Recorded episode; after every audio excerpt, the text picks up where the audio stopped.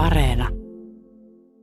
Ennen Germantin ruhtinattaren luo saapumista nousin vielä vaunuista ja mieleeni tuli taas, miten väsyneenä ja tympääntyneenä olin edellisenä päivänä seudulla, jota pidettiin yhtenä Ranskan kauneimmista, yrittänyt kuvailla rajaa, joka erotti puiden rungossa varjon ja valon. Älylliset päätelmät, jotka olin siitä tehnyt, eivät tietenkään tänään tuntuneet yhtä kipeiltä. Ne olivat kyllä entisellään. Mutta kuten aina joutuessani poikkeamaan totutuista tavoistani, lähtemään tiettyyn aikaan uuteen paikkaan, tunsin itseni iloiseksi. Ilo tosin tuntui minusta tänään pinnalliselta. Ilo siitä, että olin menossa Germantin ruhtinattaren iltapäiväkutsuille. Mutta miksi olisin kieltäytynyt siitä, koska tiesin nyt, että saatoin kokea vain pinnallista iloa. Muistutin itselleni, että en ollut puiden kuvailemista yrittäessäni tuntenut lainkaan innostusta, joka sentään on lahjakkuuden ensimmäinen, joskaan ei ainoa kriteeri. Yritin nyt kaivaa muististani muita tuokiokuvia, etenkin kuvia, joita se oli ottanut Venetsiasta, mutta jo pelkkä sana teki kaupungin yhtä ikäväksi kuin jokin valokuvanäyttely, eikä minulla ollut halua eikä kykyä kuvailla tällä haavaa sitä, mitä olin muinoin nähnyt sen enempää kuin eilen olin pystynyt kuvailemaan sitä, mitä sillä samalla hetkellä olin yksityiskohtaisesti ja penseästi tarkastellut. Pian monet ystävät, joita en ollut nähnyt pitkiin aikoihin, pyytäisivät varmaankin, etten enää eristäytyisi, vaan omistaisin päiväni heille. Minulla ei ollutkaan mitään syytä kieltää sitä heiltä, koska nyt olin saanut todisteen siitä, etten enää kelvannut mihinkään, ja ettei kirjallisuus enää voinut tuottaa minulle mitään iloa, joko omasta syystäni, koska minulla ei ollut lahjoja, tai sitten vika oli kirjallisuudessa, jos se tosiaankin sisälsi vähemmän todellisuutta kuin olin luullut. Miten Bergot olikaan erehtynyt, kun hän oli sanonut minusta, te olette sairas, mutta ei teitä voi sääliä, sillä teillä on hengen iloja. Miten vähän iloa olikaan tässä hedelmättömässä selvänäköisyydessä. Voin toki lisätä, että oli minulla toisinaan nautintojakin, ei älyllisiä, mutta tuhlasin ne aina eri naiseen, niin että jos kohtalo olisi suonut minulle vielä sata vuotta lisää tervettä elinaikaa, se olisi merkinnyt vain asteittaista pidennystä pitkäveteiseen olemiseen, jota ei ollut mitään mieltä jatkaa, etenkään vielä pitkään. Entä hengen ilot sitten? Saatoinko kutsua sillä nimellä niitä viileitä toteamuksia, jotka selvänäköinen silmäni ja järkevä mieleni tekivät vailla ilon häivää, ja jotka jäivät täysin hedelmättömiksi? Mutta joskus, juuri kun kaikki näyttää menetetyltä, tulee merkki, joka saattaa pelastaa meidät. Olemme kolkuttaneet kaikille oville, jotka eivät johda minnekään, ja siihen ainoaan, josta pääsee sisään, ja jota olisi voinut joutua etsimään turhaan sata vuotta. Siihen me törmäämme sattumalta ja se avautuu. Äsken mainitsemiini synkkiin ajatuksiin vaipuneena olin tullut Germanttien kaupunkipalatsin pihalle, enkä hajamielisyyksissäni ollut huomannut viereeni ajavaa autoa. Kuljettajan huudahdettua ennätin hädin tuskin siirtyä sivuun ja astuin hiukan taaksepäin niin, että kompastuin epätasaiseen kiveykseen piharakennuksen edessä.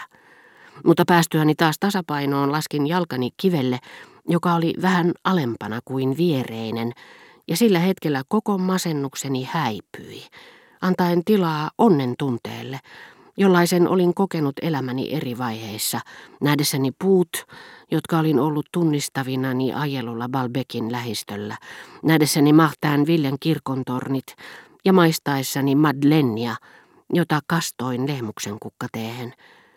Ja oli paljon muitakin aistimuksia, joista olen kertonut, ja joiden synteesiltä vääntöin viimeiset sävellykset olivat minusta tuntuneet. Kuin Madlenia maistaessa, häipyi nyt huoli tulevaisuudesta, häipyivät kaikki älylliset epäilyt. Äskeinen ahdistus kirjailijan lahjojeni aitoudesta ja jopa itse kirjallisuuden totuudellisuudesta oli pyyhkiytynyt pois kuin taikaiskusta.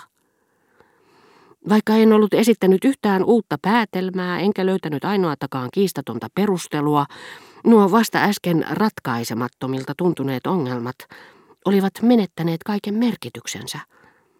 Mutta tällä kertaa päätin vakaasti, että enää en suostuisi jättämään selvittämättä tuon onnentilan syitä, niin kuin sinä päivänä, jolloin olin maistanut teehen kastettua Madlenia. Sillä äsken kokemani onnentila oli todella samanlainen kuin se, jonka olin kokenut Madlenia syödessäni, ja jonka syvempien syiden etsimistä olin silloin lykännyt. Kokemusten ero oli puhtaasti aineellinen ja sisältyi kuviin, joita ne toivat mieleeni. Asuurin sininen taivas lumosi silmäni. Aistin lähelläni viileitä ja häikäisevästi valaisevia pyörteitä, ja halusin saada niistä kiinni – vaikka en uskaltanut liikkua senkään vertaa kuin olin uskaltanut tuntiessani Madlenin maun ja yrittäessäni houkutella luokseni sitä, minkä se toi mieleeni. Ja siksi minä edelleen, silläkin uhalla, että joutuisin naurunalaiseksi autonkuljettajien joukon edessä, horjahtelin toinen jalka ylemmällä ja toinen alemmalla kivellä. Mutta aina kun astuin samalla tavalla pelkästään astumisen vuoksi, siitä ei ollut minulle mitään hyötyä mutta jos onnistuin unohtamaan Germanttien kutsut ja saamaan mieleeni sen, mitä olin kokenut jalkojeni osuessa kiveykselle ensimmäisen kerran, silloin sama epämääräinen häikäisevä näky hipaisi minua ja tuntui sanovan, koeta tavoittaa minut lennosta, jos jaksat. Yritä ratkaista tarjoamani onnen arvoitus. Ja melkein siinä samassa minä tunnistin näyn.